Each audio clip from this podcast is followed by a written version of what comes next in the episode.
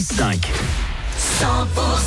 Euh, bonjour, il est 8h, c'est Axel sur 100% excellent début de journée avec Aspire Pink Trustful. Il y aura aussi Axel Red et Renault. On jouera au grand splash, mais d'abord, le point météo qui arrive après le retour de l'actu sur 100%.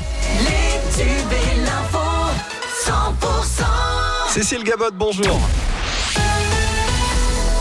Bonjour Axel, bonjour à tous. Big Flo et Oli annulent leur concert de Tunis. Les frangins toulousains devaient se produire hier au Festival international de Carthage. En cause, la situation particulièrement préoccupante des migrants d'Afrique subsaharienne dans ce pays.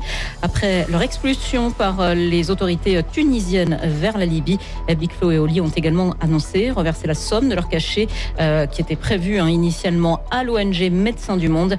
Un autre artiste, Gims, a aussi annulé l'un de ses concerts à Djerba en Tunisie qui était prévu pour le 11 août prochain. C'est une excellente nouvelle pour le Tarn, selon le président du conseil départemental. Christophe Ramon a réagi hier suite à la décision du tribunal administratif de Toulouse qui confirme que les travaux de l'A69 peuvent se poursuivre.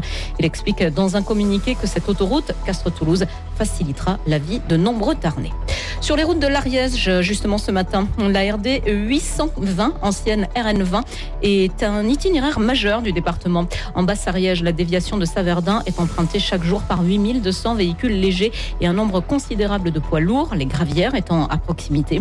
Le département a investi 560 000 euros pour aménager un giratoire qui va considérablement sécuriser la circulation en direction de Pamiers et Mazères.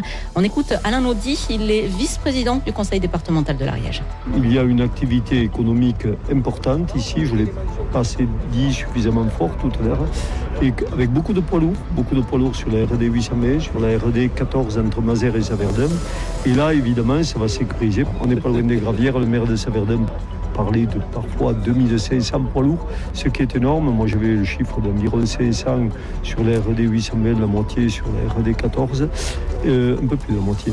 Et euh, là, encore une fois, ça va sécuriser. Voilà, Alain Naudy au micro de Jacques Desjans. 60 000 foyers ont été privés d'électricité hier en Béarn. Un incident technique s'est produit sur une ligne à haute tension. C'est à l'origine donc de cette panne qui a eu lieu entre midi et 13h30.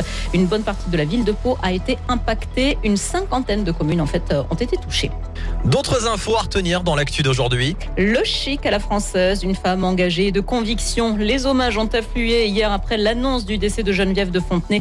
La dame au chapeau s'est éteinte dans son sommeil à son domicile de Saint-Cloud près de Paris dans la nuit de mardi à mercredi. Elle était âgée de 90 ans. Dans la région, un Gersois, Jérôme Prader, l'a bien connu.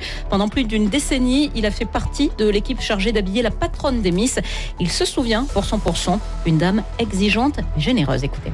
Être avec elle euh, tous les jours à ses côtés, c'était euh, c'était pas toujours facile, mais effectivement c'était émerveillant, on grandissait et euh, et c'était une vraie passion tous les jours parce que tout devenait euh, devenait une histoire. Elle nous racontait des choses qu'elle avait pu vivre avec les anciennes Miss ou dans ses vies. Euh, parce que Geneviève, euh, comme l'a dit Elodie Gossuin, elle a eu mille et une vies.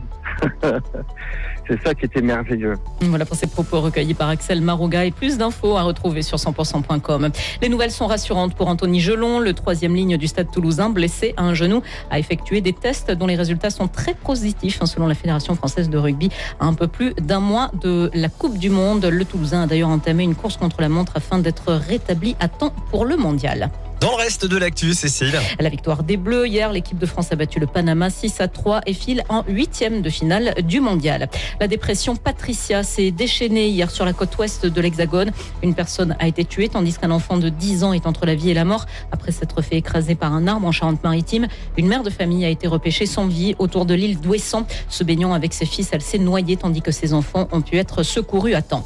La justice se penche aujourd'hui sur la détention provisoire d'un policier soupçonné avec trois collègues d'avoir gravement blessé un jeune homme lors des émeutes à Marseille. L'actu continue. Prochain rendez-vous tout à l'heure